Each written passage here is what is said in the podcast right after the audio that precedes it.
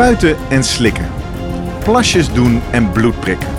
Valsspelen, list en bedrog. Gezondheid, veiligheid en eerlijkheid. Soms jaren later nog. Frustratie, onmacht en omgekeerde bewijslast. Dit zijn de dopingspecials van de Slimmer Presteren Podcast.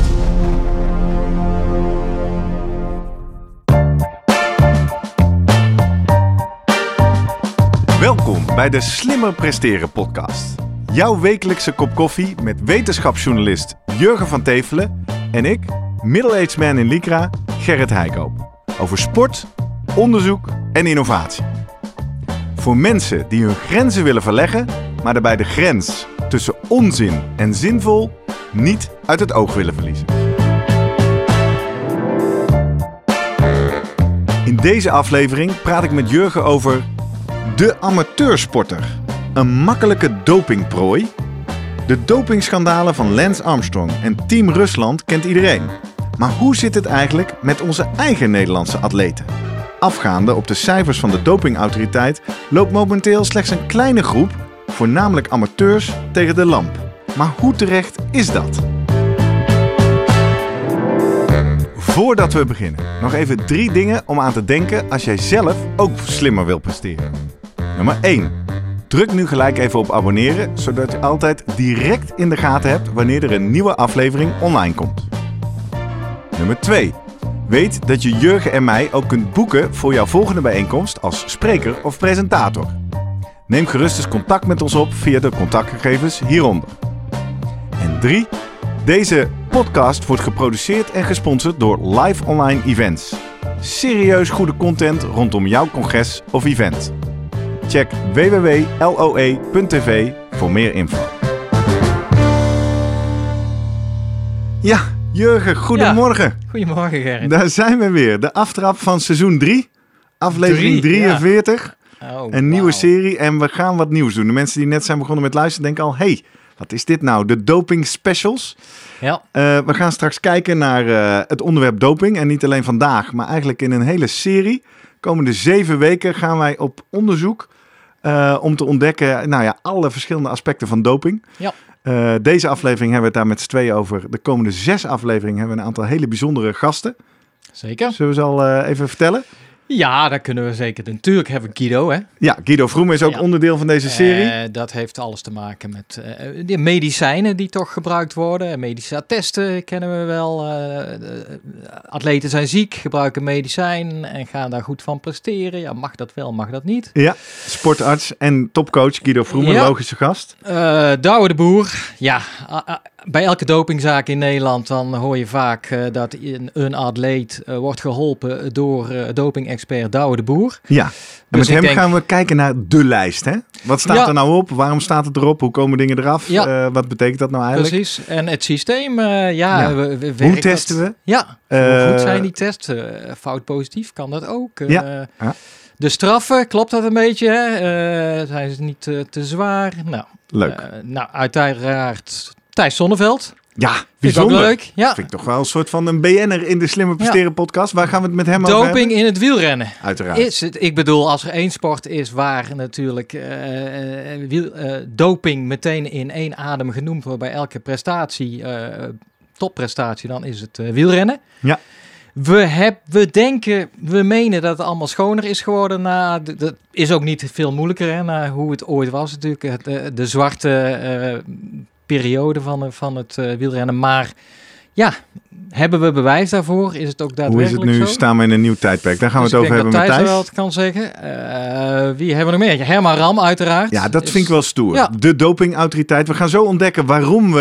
Er zijn een aantal redenen waarom we het hierover gaan hebben in de Slim Presteren podcast. Ja. Eén daarvan is een reportage die je hebt gemaakt recent met voor Reporter Radio. Daar heb je aan gewerkt. Zet je er middenin. En ik vind het toch wel tof dat we ook de andere kant laten horen. En Herman Ram, directeur van de Nederlandse Dopingautoriteit, hier te gast hebben. Ja, want er is niks makkelijker dan het hele dopingsysteem af te zeiken vanaf de zijlijnen en zeggen, het klopt allemaal niks van. Ja. Ja, ik denk dat het een stuk genuanceerder ligt. En hoor is hartstikke belangrijk. Dus ik ben ook heel benieuwd. We kunnen in de loop van de tijd wat vragen opstapelen voor Herman. En dan die meenemen in de aflevering waar we hem gaan interviewen. En verder hebben we nog Marco Knippen. Ja. Beroemde, zeer goede sportjournalist. Zeker, zeer gedegen. Heeft de afgelopen jaren turnmisbruik eigenlijk toch wel onder de aandacht gebracht. En, maar daarvoor heeft hij zich ook met doping al bezig gehouden. Onder andere in Kenia gaan kijken naar een paar jaar geleden. Hoe daar toch EPO ook al zijn intrede deed. En...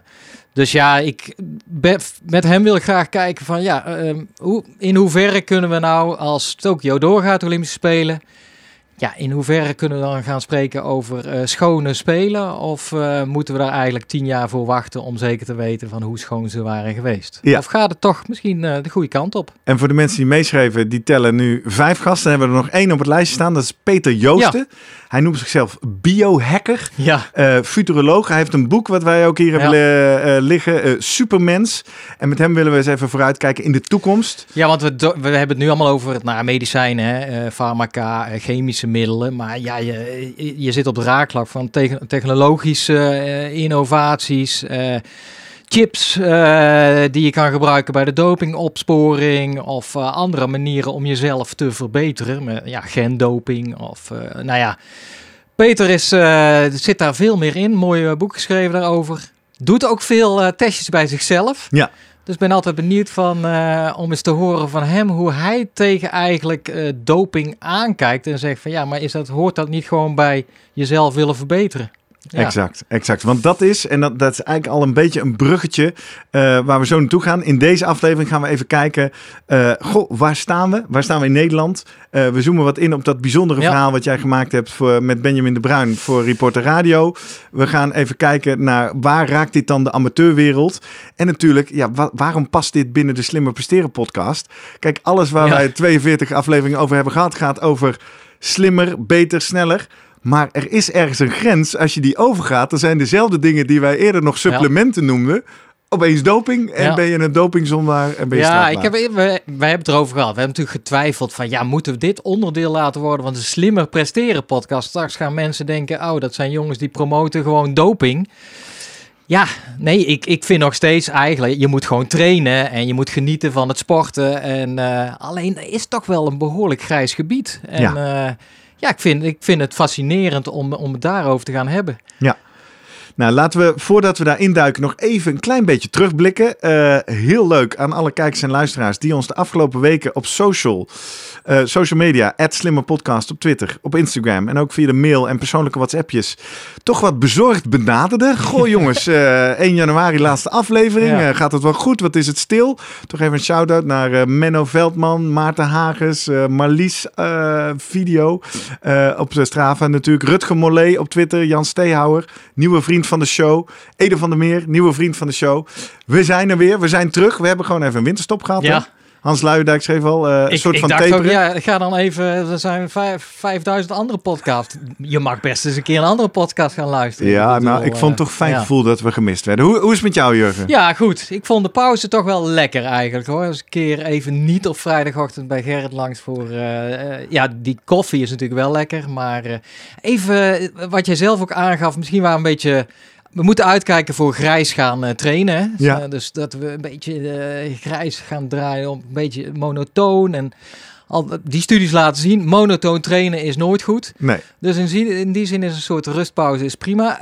Ik ben hem doorgekomen. 3 januari kondigde jij aan op 1 januari. Ja. Is dat gelukt? Een week geleden had ik gezegd, het laatste weekend is het misgegaan. En hoe mis dan? Alleen de schuld van mijn vrouw. Die heeft het vorig jaar al gedaan. Dus die zei, kom op, we hebben nog 2 dagen. Ik ga nu met oudste dochter, had wel zin in een gin tonic. Nou, laten we dat maar doen. Ja, en toen ik dat hoorde, denk ik, dan kan ik wel een glaasje wijn nemen. Oh. En, maar dat is typisch. En toen zijn jullie met de familie van Tevelen lekker op een huisparty, avondklok, helemaal losgegaan. Dat wil je allemaal niet weten. Maar het is wel typisch mij, want dan ga ik dat allemaal relativeren. Denk ik, voor wie doe ik dit eigenlijk? Moet ik dan, dat ik dan bij straks in de Slimmer Presteren podcast met mijn borst naar voren kan? Ik heb het volgehouden. Ja.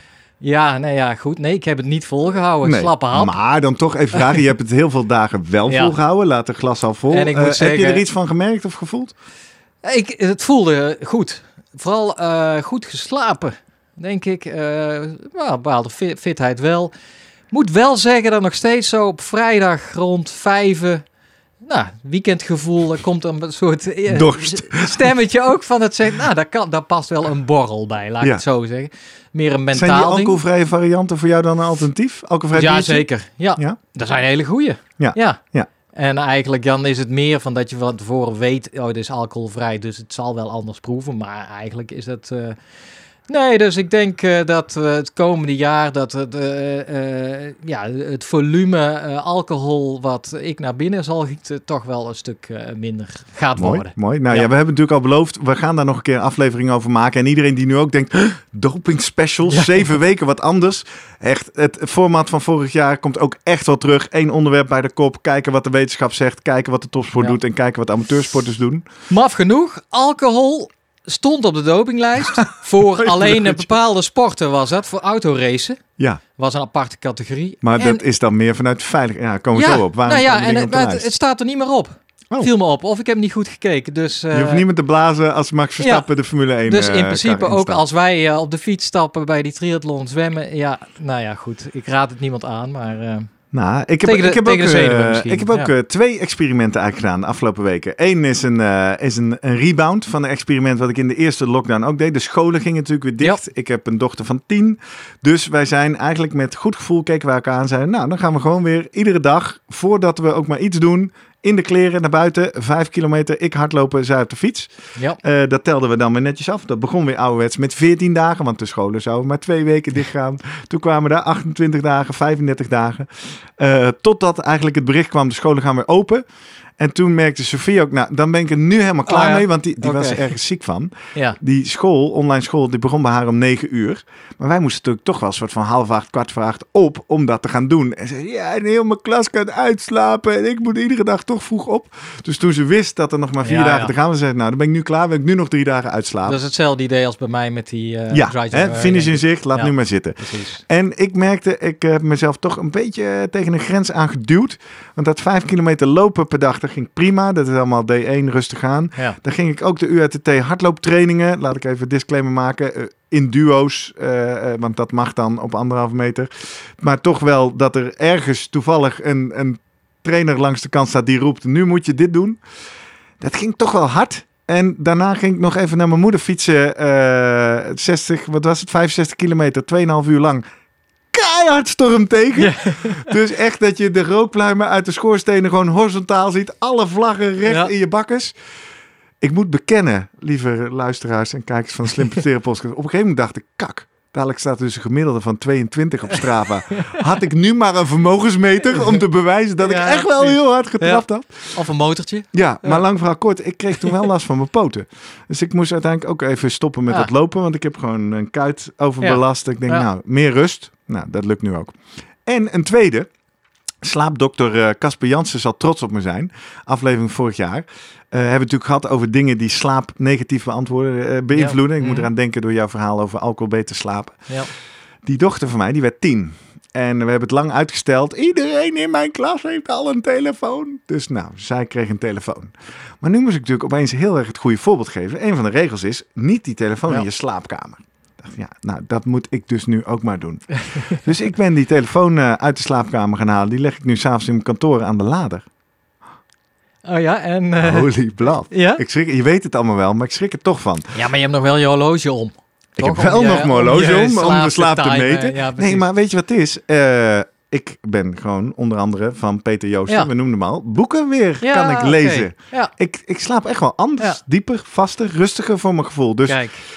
Iedereen weet dat het goed voor je is. Iedereen weet dat het super moeilijk is. Maar ik ben nu aan het doen. Ik hoop dat ik het volhoud. Powernap ook nog dan overdag wel eens? Daar heb ik even geen tijd voor. Precies. Als jij s'nachts goed slaapt, dan heb je misschien minder nodig. Ja. Dus leuke experimenten. Leuk nieuw jaar. Ja. En leuke nieuwe serie. Laten we gaan.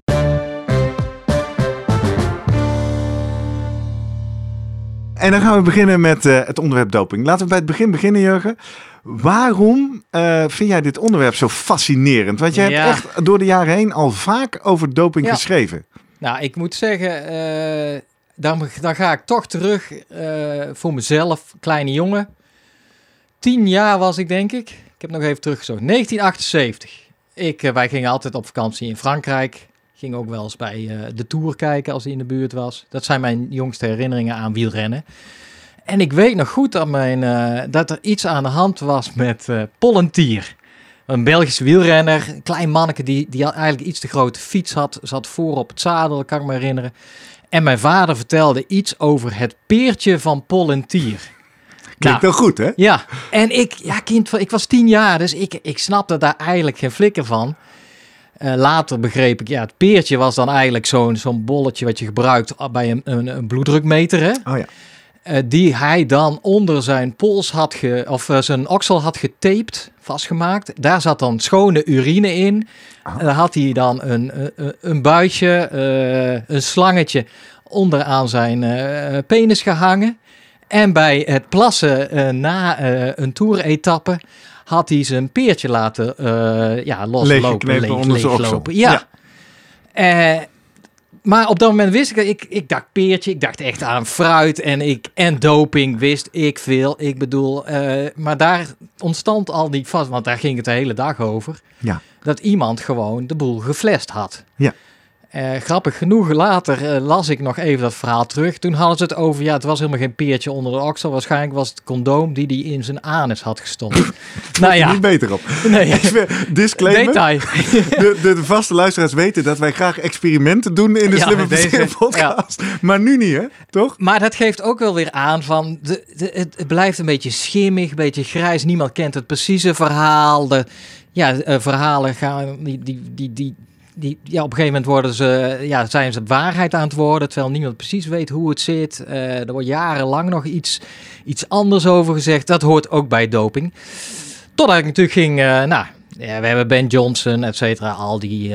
en laat ik het zo zeggen, ik ben ook nooit geweest van, Jezus kan helemaal niet. Maar wel zoiets van, het hoort erbij, laat ik het zo zeggen.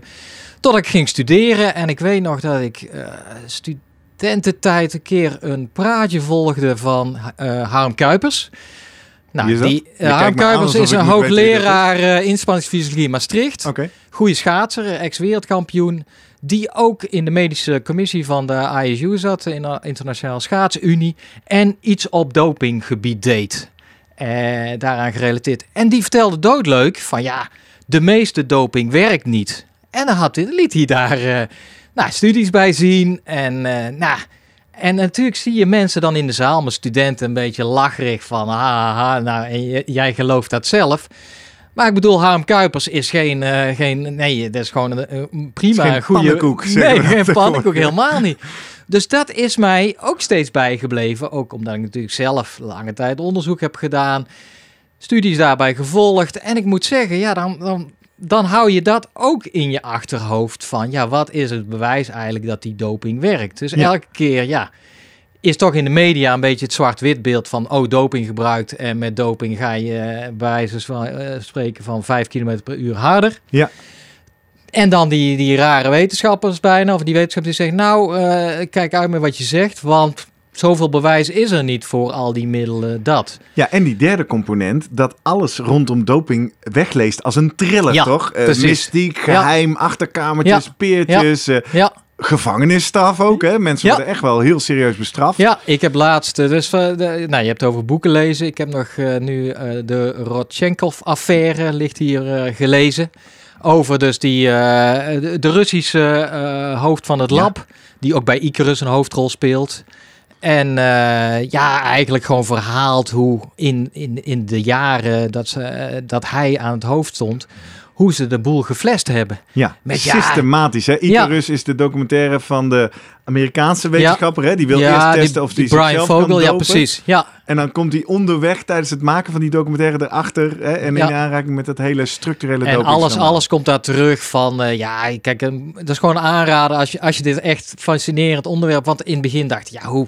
Dat kan, het klinkt eigenlijk van ongeloofwaardig... dat ze in het begin van, met die muizen... holletjes hadden gemaakt tussen 2 kamers in een klein gat... waarin ze eigenlijk urinemonsters uitwisselden. Ja, dit gaat over de Olympische Spelen in Sochi... die natuurlijk op Russisch grondgebied waren... zodat zij die testfaciliteiten zo konden manipuleren. Precies, elke avond gingen daar dan de plasjes... de vervuilde plasjes van de Russische atleten in... En die werden dan in die nacht vervangen door schone of urine van die atleten zelf. Als ze het niet hadden van andere mensen. Er werd een beetje verdund om te kijken dat ze nog wel dezelfde kleur hadden, dezelfde dichtheid. Ja, en die hele operatie omheen, hoe jij dat beschrijft, denk je, ja, het is echt, ja, er is goed over nagedacht, maar ook zoiets van, ja, ons kan niemand wat maken. Af en toe moest er iemand opgeofferd worden. Want ja, goed, je kan natuurlijk niet laten zien als dopinglab van dat er niemand door de mand valt. Want dan kwam wel weer zo'n WADA-controleur langs en die zag dan een positieve test in het apparaat. Wie is het? Goed. Ja, en dan denkt ze, dan moet dat dan maar. Er werd even besproken van, ja, die atleet, jammer dan maar geen Olympische medaille erbij, maar niks aan te doen. Ja, en dat is gewoon toch jaren zo gegaan. En achteraf denk je nog steeds van... ja, ik heb toen naar de Olympische Spelen in Sochi ook zitten kijken. Ja, daar kijk je naar sportprestaties. Maar ja, inmiddels bekruip je dan ook het gevoel van... ja, hoe geloofwaardig was dat allemaal? Wie daar medailles hebben gewonnen van... ging dat op een terechte manier? Ik bedoel, de grootste bekentenissen en de grootste bom is natuurlijk in het wielrennen geweest. Onze Lance Armstrong. Ja, magisch heldenverhaal. Man overleeft kanker, komt terug. Beste fietser alle tijden. En hoe is dat voor jou? Is nou die hele prestatie bezoedeld? Willen we dat niet meer weten? Is hij een eikel en nooit meer naar omkijken? Nee, ik denk dat het zo zwart-wit is het gewoon niet. Nee. Ik bedoel, hij is opgeofferd, laat ik het zo zeggen. Dat zie je natuurlijk ook terug aan alle toeruitslagen. Waar dan hij van de lijst afgehaald is. Soms nog andere mensen, noem maar op. Ja, nee, want uiteindelijk, ik bedoel, er waren heel veel meer. Maar los van even, zonder op het wielrennen in te gaan, dat doen we wel met Thijs. Maar even voor jou als toeschouwer. Ja. Maakt het jou wat uit? Vind jij het als toeschouwer belangrijk? Nee, maar ik vind wel dat belangrijk dat kijkers wel een beetje het echte verhaal weten. En dan niet denken van, die is gepakt, dus die persoon... Ja, is fout. Laat ik het zo zeggen. Ja. En dat heeft te maken dan met een aantal artikelen waar ik eigenlijk een paar jaar geleden toch wel mee begonnen ben. En dat is die prevalentie van doping. Dat is eigenlijk... Prevalentie is een moeilijk woord voor hoeveel mensen... het voor zou moeten komen. Hè? En hoeveel worden er opgespoord. Eén stap terug naar de basis. Want dat is, wij zeiden het al net even in de inleiding, het is een heel grijs gebied. We hebben het vorig jaar gehad over cafeïne als wondermiddel. Ja. Aflevering, moet ik even gauw spieken, 12. Toen zeiden we, eerst was het doping, toen weer niet. Ja. We hebben het gehad over ketonen, die al dan niet iets zo doen. Nu geen doping, misschien straks wel. Wordt over gesproken. Bietensap hebben wij letterlijk in de titel geschreven... Doping voor de amateur als een soort pun on words. Oftewel, als je amateur bent, is het vaatverwijderend, is het prestatiebevorderend. Maar het mag wel. Dus ergens is iets heel lang slimmer presteren. En dan opeens wordt het doping. Ben je misdadiger, een eikel, moet je van alle toneel verdwijnen. Ja. En waar ik je even wilde parkeren is, laten we even bij het hele begin beginnen. Waarom is er eigenlijk dopingbeleid of antidopingbeleid? Waarom is doping een onderwerp in de sport? Dat zou Herman Ram natuurlijk als beste kunnen antwoorden. Ja, ik denk dat toch ook heeft te maken met... dan kom je uiteindelijk op de 3 criteria waarom dingen op een dopinglijst staan. Dat is 1 is omdat het prestatiebevorderend is. 2 omdat het schadelijk is. Maar prestatiebevorderend, dat zou dan gaan over eerlijkheid. He, je wil dat iedereen met een level playing field, dat is ook weer moeilijk Nederlands, maar in ieder geval gelijke kans heeft om te winnen door gewoon eerlijk te trainen en niks chemisch of mechanisch wat hem of haar helpt. Alles wat jou ingrijpt op jouw lichaam op een onnatuurlijke manier, dat zou niet moeten. 2e is dat schadelijke. En dat is gewoon, wat als je het inderdaad loslaat, dat hebben mensen ook wel eens gesuggereerd. Nou, laat iedereen alles pakken wat er te pakken valt. Ja. Dan denk ik, dan gaan mensen onverantwoorde dingen doen, denk ik. Ik bedoel, kijk... en dan komt dus het element van gezondheid om de hoek. Dat je stoffen gaat nemen die bijwerking hebben of ongezond zijn. Of, dat gaan we allemaal wel ontdekken. Maar het is wel heel lastig, want ik bedoel, EPO... Nou, het idee van meer rode bloedcellen, dat kan je met een bloedtransfusie doen of door EPO. Of we hebben het ook over gehad, een hoogtestage. Ja. Ik bedoel, het is op zich hetzelfde idee. Alleen, je moet er wel wekenlang voor op een berg gaan zitten... of in een hoogtetentje. Maar hoe natuurlijk is het om thuis in een hoogtetentje te gaan slapen? Ja. Alleen ja, dan, wat je dan te maken hebt is met een lichaam wat eigenlijk reageert op een andere stimulus. Mm-hmm. Dus wel EPO gaat aanmaken, die rode bloedcellen. Maar op een gegeven moment ook eigenlijk zegt, hey, tot hier en niet verder. Ja. Dus het lichaam is eigenlijk in staat om de eigen grenzen aan te geven. Op het moment dat jij doping gaat gebruiken, ja, dan ga je daar dwars overheen. Want dan kan jij, nou, hematocriet is het volumepercentage rode bloedcellen. Kijk, met een hoog stage kom je niet snel boven de 50, denk ik, dat daar wel de max ligt. Alleen als jij een bloedzak gaat hangen of met EPO, ja, Bjarne Ries was monsieur 60. Ja, 60%. Dus ik bedoel, dan breek je eigenlijk dwars door de hele fysiologie heen.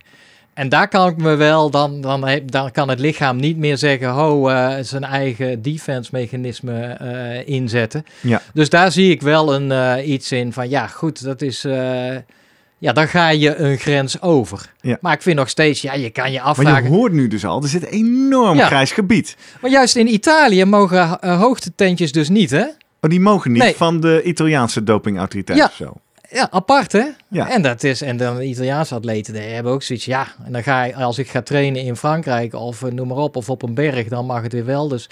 Ja, ook dat geeft aan van het grijze gebied. Ja, en ik heb nog wel eens gehoord over de uitrol ook naar de breedte sport. Ja. Omdat je nog zou kunnen stellen, topsporters met goede medische begeleiding, die zouden wellicht verantwoord wel allerlei middelen kunnen gaan gebruiken. Ja. Maar die spelen een voorbeeldrol voor de breedte sport. Die hebben niet toegang tot goede medische ondersteuning. En dan krijg je daar allerlei ongewenste effecten. Ja. En dat is ook gaande. Ik bedoel, we gaan het zo hebben over de amateursporter.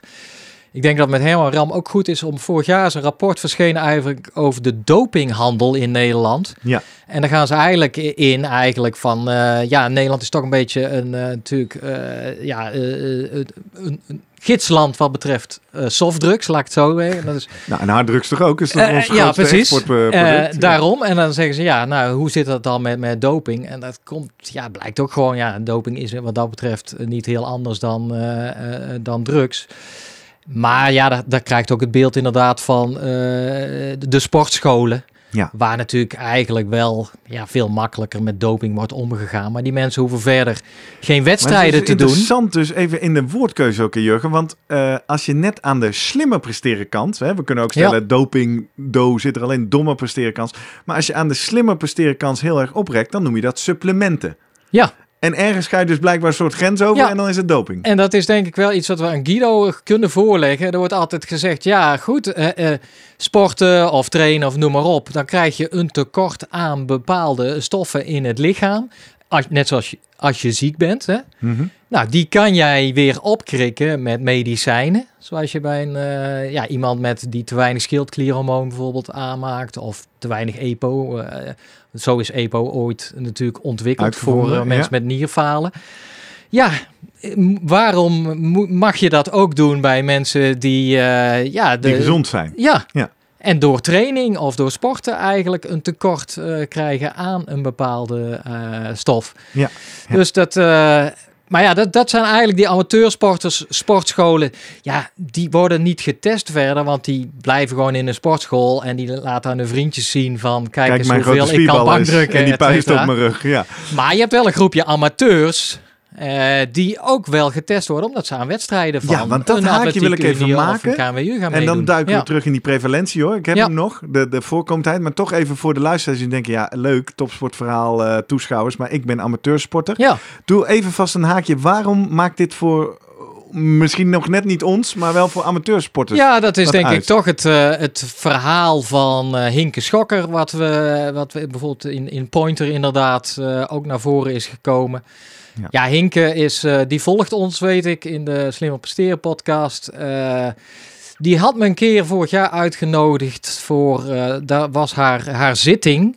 Waarin eigenlijk, en dat leek me heel interessant, had ze een aantal mensen uitgenodigd... om te komen kijken naar de zitting van haar dopingzaak voor het ISR. Dat is het Instituut Sportrecht, wat eigenlijk de dopingcases afhandelt. Waar aan de ene kant dan de dopingautoriteit Atletiek Unie... als aanklager zou zitten en zij als verdediger, als de verdedigende partij. En dan gewoon om daar eens een kijkje te nemen van hoe dat eraan toe gaat. Dat is uiteindelijk niet doorgegaan, vond ik wel jammer. Maar later heeft ze toch contact gezocht nog samen. Nou ja, Benjamin noemde al. Toen zei Benjamin, ja, ik wil bij Pointer daar wel wat aandacht aan besteden. En toen ben ik in die zaak gedoken. Ik heb Hinke ook gebeld. Ik heb Douwe de Boer daarover gebeld. En toen ben ik ook in die cijfers gedoken van, ja, hoe zit het nou in Nederland? En dat viel me de laatste jaren al op. Van, er worden gewoon heel weinig mensen gepakt. Ja. Dus kun je zeggen, nou, prima. Nou, gaat goed met dopingbeleid, hè? Weinig mensen positief, we zijn allemaal heel netjes. We hebben iets van 3000 controles in Nederland. En daar wordt 1% zo'n beetje positieve plasjes dan, of soms bloedmonsters. En dan gaan ze per zaak kijken van, ja, waar komt het vandaan? Sommige mensen hebben dan zo'n medisch attest. Die mogen dus dat middel gebruiken. Er vallen weer... Medisch attest, doktersverklaring in feite, hè? Ja. En daar gaan we het met Guido uitgebreid nog over hebben. Waarom en hoe? Ja, mag dat? Ja. Dus geen misbruik, ligt dat op de loer. Nou, dan hou je uiteindelijk slechts de helft daarvan over. En dat zijn 15 zaken. Die dan echt uiteindelijk een straf gaan krijgen. Omdat zij onvoldoende verklaring hebben. Ja. En, wat dan opvalt is, dan ga je gissen. Wie zijn dat nou eigenlijk? En dan kijk je eerst naar de sporten. Ja, dan is het cricket. Dan is het onderwatersport. Dan is het natuurlijk het krachtsport, gewichtheffen zit daar ook bij. Een wielrenner hier en daar. Maar het zijn allemaal een beetje de sporten waarvan ik denk... niet echt. En dan hoor je de verhaal eromheen, wat Benjamin echt goed heeft uitgezocht. Ja, dan gaat het eigenlijk met name om recreanten, recreatieve sporters, amateurs. Ja. Ja, daar zit natuurlijk een grijs gebied. Dat snap ik ook wel. Beste luisteraar, ik hoop dat je zover bent gekomen, want hier zit de link naar jou. Ja, want we zeiden het al in de intro. Voornamelijk amateurs lopen tegen de lamp. Voor de mensen die nieuwsgierig zijn, we hebben ook de link in de show notes naar die Reporter Radio, die Pointer-uitzending, waar we op dat verhaal dieper ingaan. Maar kan je toch eens in een paar pennenstreken neerzetten? Wat is het verhaal van Hinke? De Hinke is gewoon, natuurtalent ergens wel, denk ik, maar iemand die iets ging hardlopen en had het idee... Zij is eigenlijk paardrijdster. Ja, ze is dol op paardensport. Daar begint het eigenlijk al. Ja. En, maar heeft het hardlopen ontdekt een paar jaar terug en merkte gewoon, hier krijg ik een fris hoofd van. Dit ligt me goed. Ik hou wel van langere afstanden. Wilde meedoen met daardoor Marathon Berlijn. Ja. En ging behoorlijk snel. Maar niet dat zij met tijden bezig was, noem maar op. En ging als voorbereiding daarop de 100 kilometer van Winschoten wou ze meedoen. Waren rondjes van 10 kilometer met het idee, ik zie wel na 30 kilometer als voorbereiding op een marathon stap ik uit. En dat verhaal daar verwijs ik door in dat artikel in Runner's World opgeschreven. Ja, dat leest echt als een soort sprookje. Want langzaam vestigt zij zich aan kop van dat deelnemersveld, mannen en eigenlijk de vrouwen, die kunnen haar al niet meer volgen. En iedereen denkt, wie is die dame en wanneer haakt zij af? En zij haakt niet af, zij houdt gewoon die 100 kilometer vol. En komt daar in een behoorlijk snelle tijd als eerste over de finish, eerste vrouw eigenlijk. En mensen, wie is dat in godesnaam? Krijgt geen, het is ook een NK, is dat aan verbonden, maar krijgt geen medaille omdat zij geen licentie heeft. Atletiek. Nee. Okay. Dus hij meldt zich aan bij de Atletiek Unie, denkt, Ja, want als ik dan toch win, wil ik ook een medaille. Ja. En gaat wel meer lopen, want heeft inderdaad die marathon van Berlijn gelopen met wat stramme spieren, maar behoorlijk goede tijden. Daarop eigenlijk, Winschoten wint zij dan. En na afloop krijgt zij haar dopingcontrole. Ja. Haar eerste. Ja.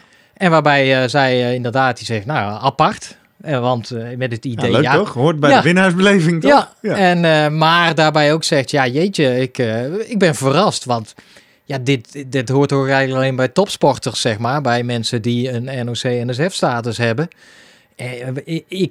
Zij werkt er gewoon bij. Een hobby. Ja. Ja. Maar goed, prima, we doen mee. Verdomd, zij test positief. Ja. En daar begint eigenlijk de ellende voor haar. Want zo'n brief, test positief, kun je denken... In eerste instantie zal zij gedacht hebben... dit kan ik wel uitleggen hoe dit zit. Mm-hmm. Maar uiteindelijk komt zij erachter... mijn verklaring werkt niet. Want toch heel niet snel hoe het zit. Zij slikt een middel. Dat is een middel tegen narcolepsie. Oftewel snel in slaap vallen. Oftewel toch wel een soort van pepmiddel. Zij heeft daar net op tijd van een vriendin gehoord. Let op, dat staat op de dopinglijst. Ja. Zij googelt, daar leest ze. Mag je niet gebruiken in competitie.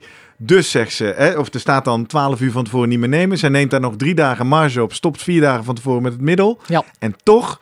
testen uitgerekend op dat middel positief. Precies, in een hele lage concentratie. Ja. Waarvan Douwe de Boer zegt, dat begint het al. Eerst zei Hinke, nou laat maar zitten. Ja, ik ga gewoon blijf hardlopen, dan maar. Alleen, wat het wel is, je bent dan een dopingzondaar. Ja. Je mag nergens meer verschijnen op geen enkel sportterrein. Dat vind ik zo pijnlijk, hè? Want daarom zei ik net nog even, zij is eigenlijk paardensporter. Ja. Of zij gaat graag paardrijden. Maar als je dus een dopingschorsing hebt, mag je... op geen enkele wijze met enige vorm van sport in de buurt komen, begrijp ik. Ja, zij mag niet naar de manege om paard te rijden. Ja, en mag niet eens op het sportterrein komen. Je mag niet komen kijken naar een voetbalwedstrijd van een vriendin. Nou, dat wil ik toch wel eens even aan Herman Ram vragen. Ja, aan de andere kant, ik verbaas me nog steeds aan die ex-wielrenners die in het verleden doping hebben gebruikt en nu in die ploegleiderswagen... Dus het komt vanuit dat beeld. Als jij een dopingzondaar bent, dan heb je blijkbaar een verrotte moraal. Ja. En dan mag je nooit meer in de buurt bij sport komen of zo. Maar goed, dus toen Hinke eigenlijk dacht van... ja, maar ik wil niet als dopingzondaar door het leven.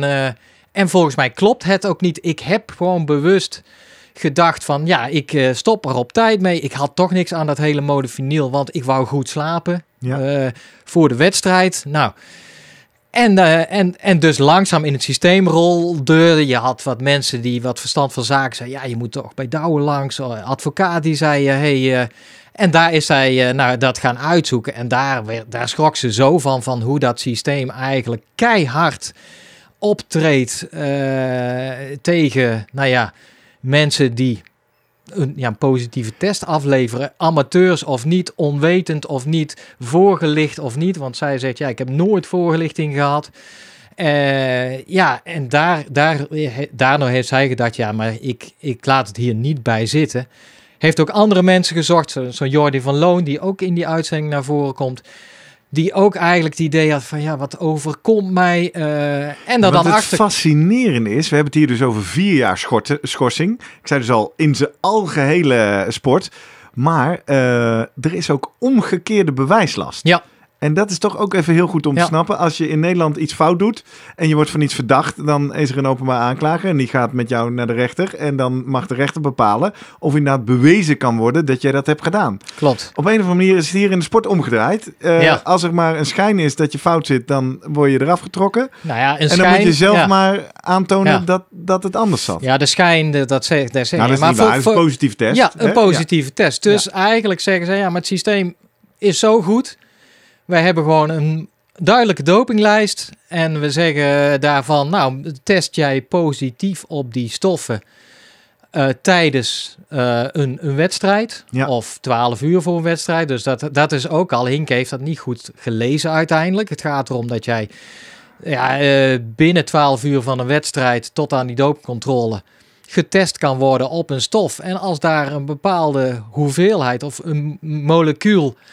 komt dat door, hè? Met zijn 10 nullen en dan een 50 picogram per... die werd verdacht of gepakt op clenbuterol, hè? Ja. Een groeihormoon, wat zou zijn aangetroffen bij hem. Ja, en dat is hetzelfde van...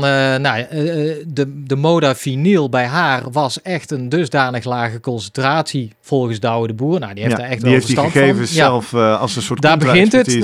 Kan ik die gegevens inzien? En dan, is prima. Je moet €500 betalen per test. Ja. Dus je hebt de A-staal en als je de B-staal is eigenlijk je reserve. Hè. Dan gaan ze, die moet je dan ook weer, die kan je ook laten hertesten. Ja. Dan gaan ze vaak nog eens naar stalen. Dit kijken. Zijn dus eigenlijk gewoon 2 buisjes plas. Hè? Ja.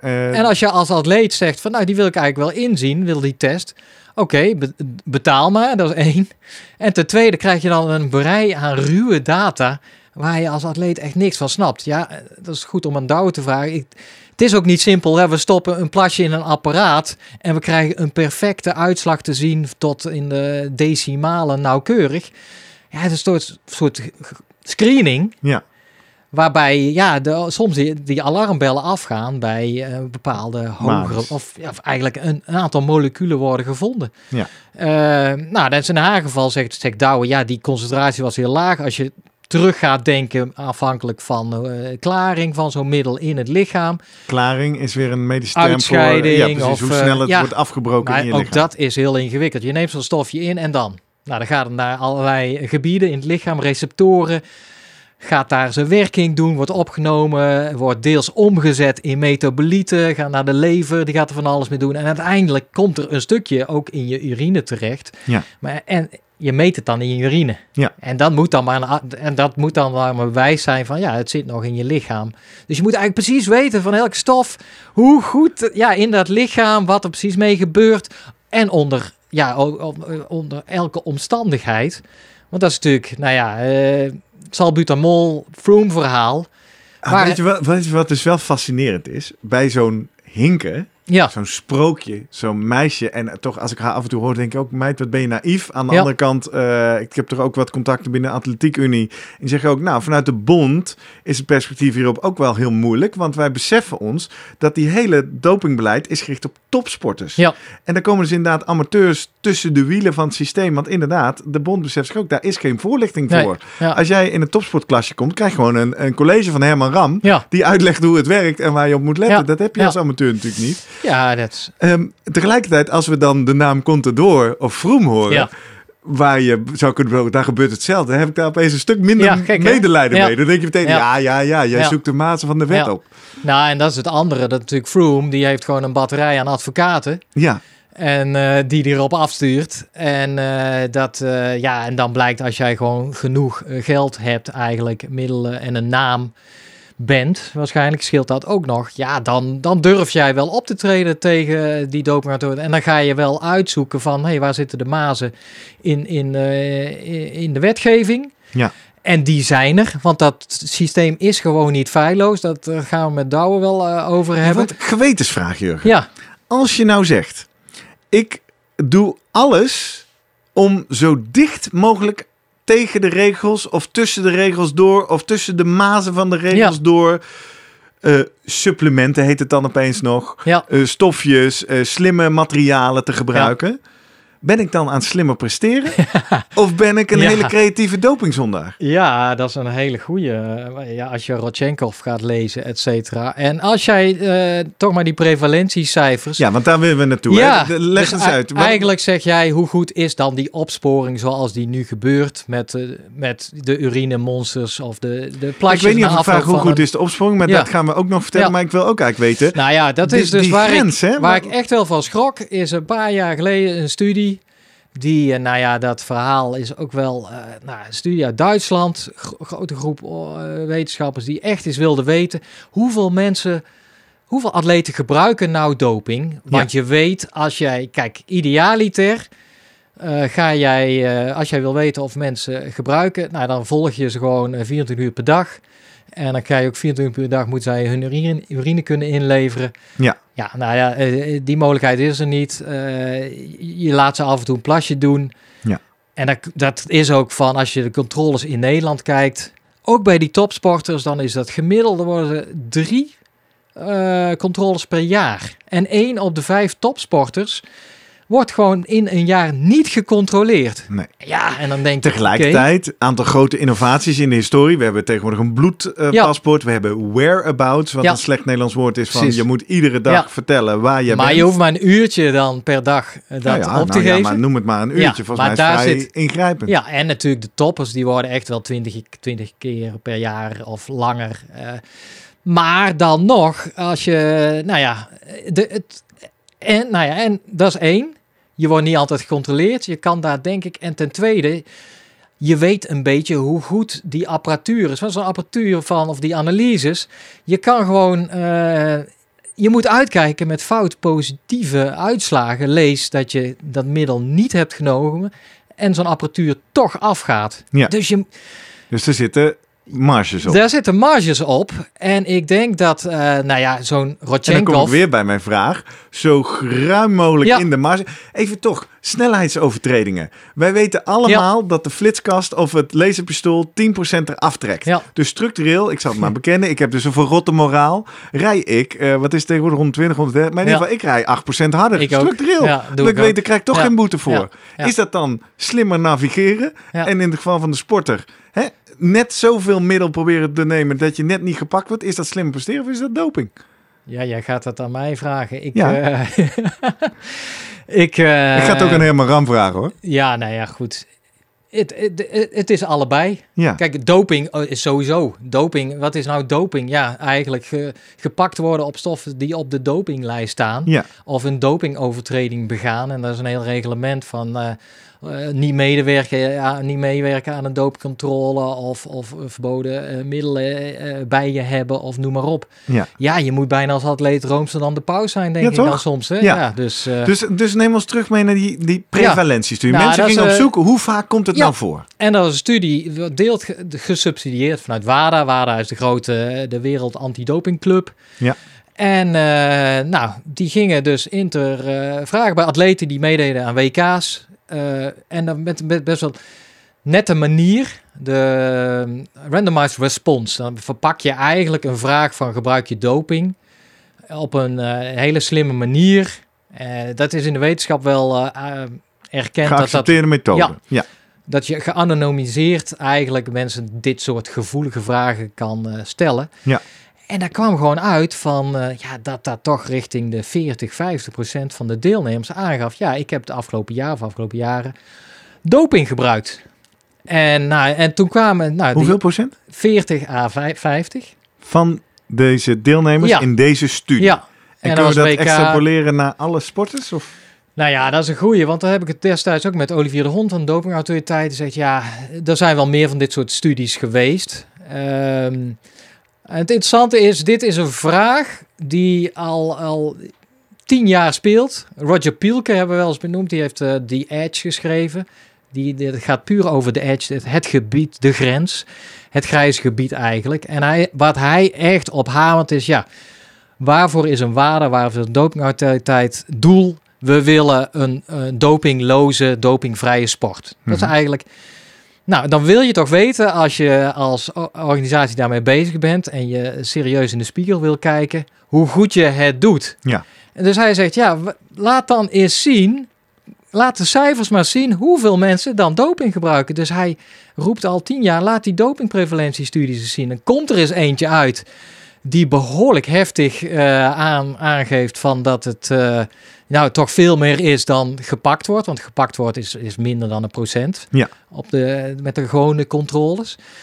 Alleen dan is die hele studie is tegengehouden. Eerst door WADA, later door de Atletiek Unie. Ja, er staat hier een artikel over in de show notes ook. Dat die hoofdonderzoeker leest als een thriller, toch? Die hoofdonderzoeker die denkt, ik stop met het hele dopingonderzoek. Ik ga gewoon kankeronderzoek doen. Ja.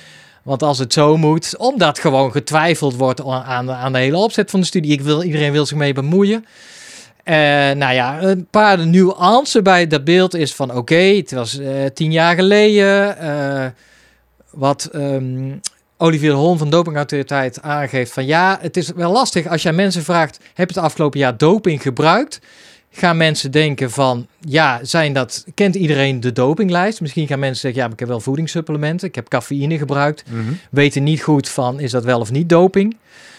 Cannabis is natuurlijk ook zo'n eentje van, ik heb wel nog wat gerookt. Dus stond erop, dat wel of niet op, Actualiteit, ik heb vanmorgen natuurlijk even zitten zoeken op NOS. Alle woorden met doping zie ik vanaf januari dit jaar. Cannabis, MDMA en wat is het? Cocaïne van de lijst af. En dat is wel iets wat dopingautoriteit al... voor recreatief gebruik, out of competition. Precies, al jaren voor strijd om dat ervan af te halen. Maar andere landen kijken er anders tegen dat probleem aan. Je wil zeggen, de Nederlandse dopingautoriteit strijdt ervoor om dat af te halen. Herman Ram, die weer gaan spreken. Precies. Maar die is gehouden aan wat de Werelddopingautoriteit heeft voorschrijft. Heeft het toch nu voor elkaar gekregen dat een aparte categorie is geworden van inderdaad de recreational drugs. Of met daarbij van als je daarop gepakt bent, slechts 3 maanden inderdaad nu schorsing.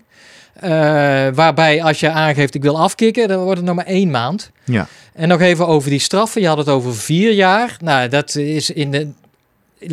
Dat hangt Hinke boven het hoofd, toch? Ja, waarschijnlijk niet. Oh. Maar goed, dat is de grootste straf. Ja. Nou, wat voorheen was, het begon ooit met tijdstraffen van 5 minuten in de Tour. Tot aan, het werd 2 maanden schorsing. En uiteindelijk 2 jaar werd een beetje de standaard. Tenzij je kon aangeven, ja, maar ik heb het onintentioneel gedaan. Ik wist van niks, het is per ongeluk gebeurd. Er kwam uiteindelijk 40% kreeg een lagere straf, omdat ze per ongeluk voedingssupplementen hadden genomen. Maar dan kom je ook in het gebied van de smoesjes. Dat zo'n tennisser aangeeft, ja, ik was in die nachtclub, heb ik gezoend met iemand die had cocaïne genomen. Ja. Is die wel, werd hem wel op geloofd. Dus ze hebben eigenlijk dat... zo naar in dit onderwerp, hè? Ja. Want aan de ene kant wil je de onschuldige Jordi van Loons en de Hinke Schokkers wil je geloven en wil je zeggen, dit is zo oneerlijk. En aan de andere kant denk je, maar die gluiperts... In die zin is dus de nieuwe code, denk ik, is een stuk helderder geworden. Laat ik het zo zeggen, gewoon 4 jaar... op een stof van de dopinglijst. In principe, dan krijg je een gesprekje. Als jij kan aangeven, ja, maar ik wist echt van niks. Ik ben dom geweest, naïef of zo en zo. Dan kan het 2 jaar worden. En dat zijn eigenlijk de standaard. Dus in principe van Hinke. Of inderdaad die 3 maanden voor die stoffen. Cannabis of cocaïne of heroïne. Hinke zal, denk ik, met haar verhaal, ook omdat zij nu aangeeft, ja, maar ik had die stof echt nodig. Ze heeft nu achteraf dan een medische test kunnen geven. Plus misschien dat wat Douwe de Boer aangeeft, ja, maar zij heeft echt tijdens die wedstrijd geen voordeel gehad. Want dat was mijn eerste gedachte. Ja. Hinke, als je luistert, ik las jouw verhaal en denk, ik wist het niet en ik heb het niet gelezen. Sorry, dat stemmetje zou ik niet opzetten, maar ik dacht wel, dat kan zijn. Maar jij zit gewoon de hele dag aan de mode. Dat is natuurlijk ook niet zo, maar je hebt daar misschien wel voordeel van gehad. Ook maar dat heeft Douwe dus getest, dat is niet zo. Nee. Dus ik denk, volgens mij was de eis ook, is die geweest vanuit de Atletiek Unie 2 jaar. Dus dat... Dat is nog ontzettend veel als je onschuldig bent natuurlijk. Hè? Nog even prevalentie. Ja. 40-50% vindt die studie. Internationaal natuurlijk zitten Russen tussen, et cetera. Dan ga je andere van dat soort studies bekijken. In Duitsland ooit gekeken, dezelfde manier. Nou, toch al snel richting de 20%. Ook in Nederland zijn dit soort studies gedaan. Alleen heb je best wel maar de kleine groep te maken. Sporters kwamen uit op 4,2%. Studie van een paar jaar geleden. Maar ik begreep dat die studie is afgebroken omdat het niet goed is gelukt, toch? Dat is de nieuwe studie. Ja. Heb jij goed? Want ik keek uit. Zo wat bronnen. Ja, ik keek uit naar een nieuwe studie van het Mulier Instituut. Doet dat tegenwoordig. Ja. Waarin ze inderdaad ex-topsporters hebben geïnterviewd over hun houding tegenover doping. En daarbij ook inderdaad gepoogd hebben om te achterhalen, hoeveel heb je uiteindelijk gebruikt. Dit is mislukt. En ik heb die mensen nog gebeld. Ik kom binnenkort. Ze gingen het overnieuw doen. Dat had te maken met dat mensen toch het gevoel hadden, dit is niet volkomen anoniem of bang, omdat ze toch aan de hand van hun enquête erachter konden komen wie het was geweest. Maar dat geeft maar aan hoe lastig het ook met die randomized response eigenlijk is van, gaan mensen gewoon toch het echte antwoord geven of gaan ze het juist overdrijven met het idee van, ik wil dat mijn concurrenten opgepakt worden bij wijze van. Ja. Of een beetje een politiek correct antwoord. En dat is wel leuk om nu te benoemen, denk ik. Olivier de Hond met een paar anderen heeft echt... die moeten compleet gek zijn geworden, maar die hebben honderden studies nu voor prevalentie van de afgelopen 100 jaar gekeken. En dan uiteindelijk hebben ze een hele screening gemaakt, 105 studies.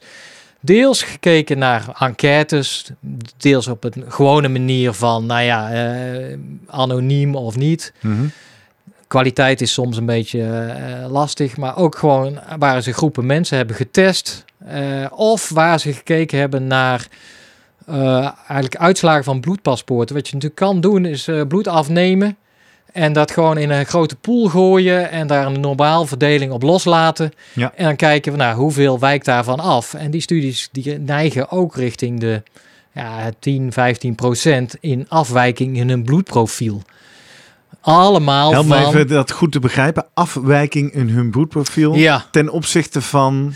De normaal verdeling. Dus je van gaat, normale mensen die niet topsporter zijn. Ja, of gewoon ook binnen hun eigen... Ja, ik denk dat ze een grote pool hebben van wat kun je verwachten bij normaal, hoe de variatie is in je bloedprofiel. Dan kijken ze natuurlijk naar de leeftijd van rode bloedcellen. Mm-hmm. Een beetje verdeling van die reticulocyten zijn die jonge bloedcellen. Oude, die hebben een bepaalde levensduur, 120 dagen volgens mij. Nou, als je dan EPO inspuit of je hangt er een zak oude rode bloedcellen aan, dan ga je dat oppikken. Dan zie je gewoon een verschuiving in die samenstelling. En ik denk dat ze, nou, aan de hand daarvan kun je wel aangeven wanneer iets normaal is. Stel dat jij op hoogte gaat, dan gaat je bloedprofiel ook veranderen. Ja. En dus dat ze daar iets hebben van, nou ja, wat vinden wij... wat kan onder normale omstandigheden? Wat is de variatie? En wat als jij echt daadwerkelijk EPO gaat geven of een bloedzak? Nou, en daar moet je gewoon weer een drempel van afkapwaarde gaan opgeven. En aan de hand van, big data is uiteindelijk. Als je gewoon genoeg data hebt, kun jij gewoon aangeven, nou ja, we willen 95% moet er een beetje onder die verdeling vallen. Hè? Nou, de uiterste 5% is vaak afwijkend. Dat noemen we een significant verschil, laat ik het zo zeggen. Maar dan gaan ze toch kijken naar een pool van bloedpaspoorten van ook weer deelnemers aan atletiekwedstrijden of grote groepen atleten. En dan zien ze toch dat daar 10 à 15% in dat afwijkende stukje vallen. En daarmee zeggen, is hier toch iets aan de hand? Ja. En dat zijn allemaal suggesties van, zou het toch wel de prevalentie toch een stukje hoger zijn, in ieder geval dan, of in ieder geval ruim hoger dan wat we oppikken met onze testen. Nou, dat lijkt eigenlijk wel het argument dat jij hier maakt, toch? Ja. Op basis van allerlei verschillende onderzoeksmethoden zou er veel groter dopinggebruik moeten zijn dan er nu positief getest wordt. Precies. En waar laat dat jou, Jurgen? Waar lijkt dat goed toe? En dat, die studie nog van Olivier met die 100 studies, dan dat is wel grappig. Hij geeft aan, het zit tussen tussen de 0 en 73%, vinden ze dan. Met eigenlijk de meeste studies zo rond en onderbij die 5%. Ja, dat laat mij iets van... Maar ja, 5% hangt erg van de sport af. Dus ik, wat je gewoon wel weet is... Als mensen gepakt worden... Ja, dan ben je ergens misschien wel een beetje onwetend... Of naïef of dom. Dan lees je ook Rodchenkov. Dan ga je Icarus kijken. Dan kom je erachter van hoe...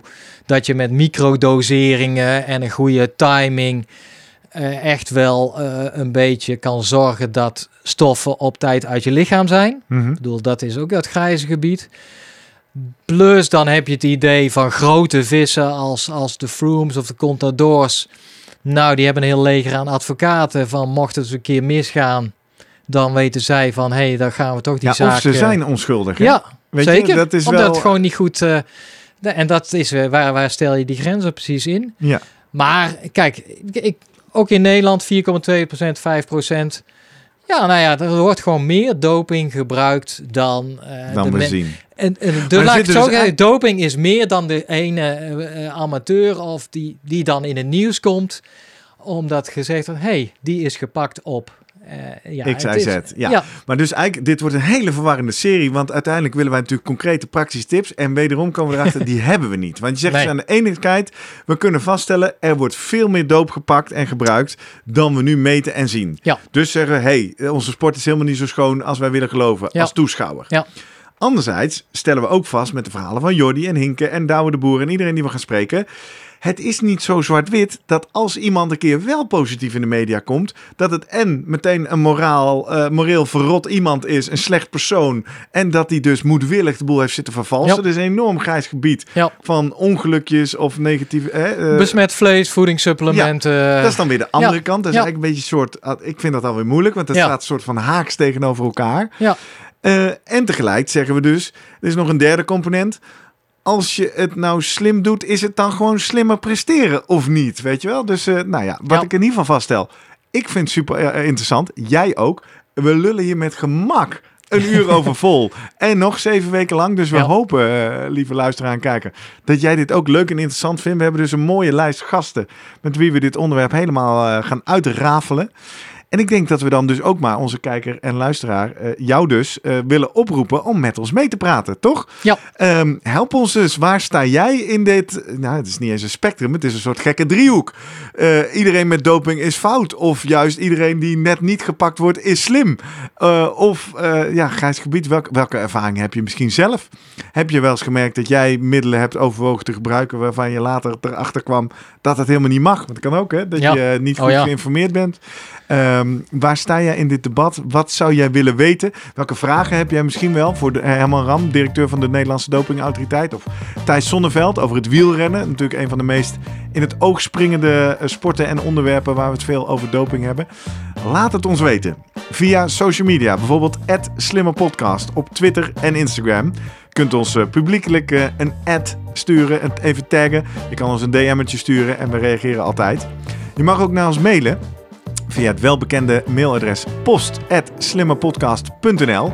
Wij reageren altijd. Voor iedereen die nu zegt, hey, maar ik heb de afgelopen weken gemaild en ik heb nog niks gehoord. Nee, dat klopt. Ook op de mailbox hadden we even een winterstop. Maar we komen terug in de lucht.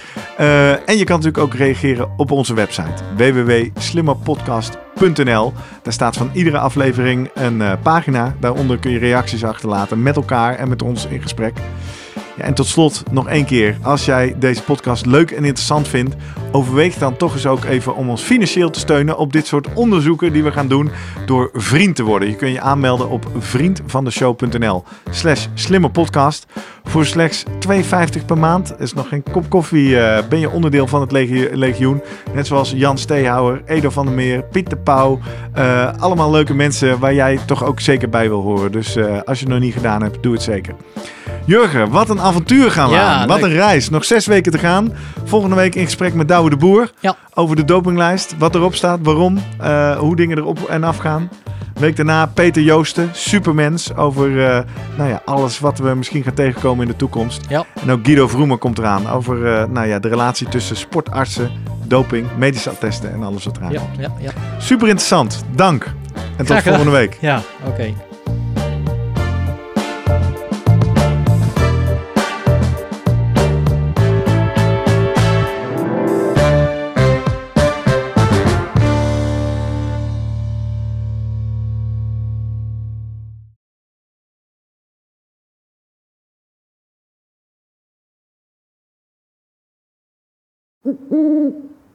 Hey, pst. Voordat je weggaat, denk er nog even aan uilentorenloop.nl. Dan zien we je de eerste zaterdag van juni. Tot dan!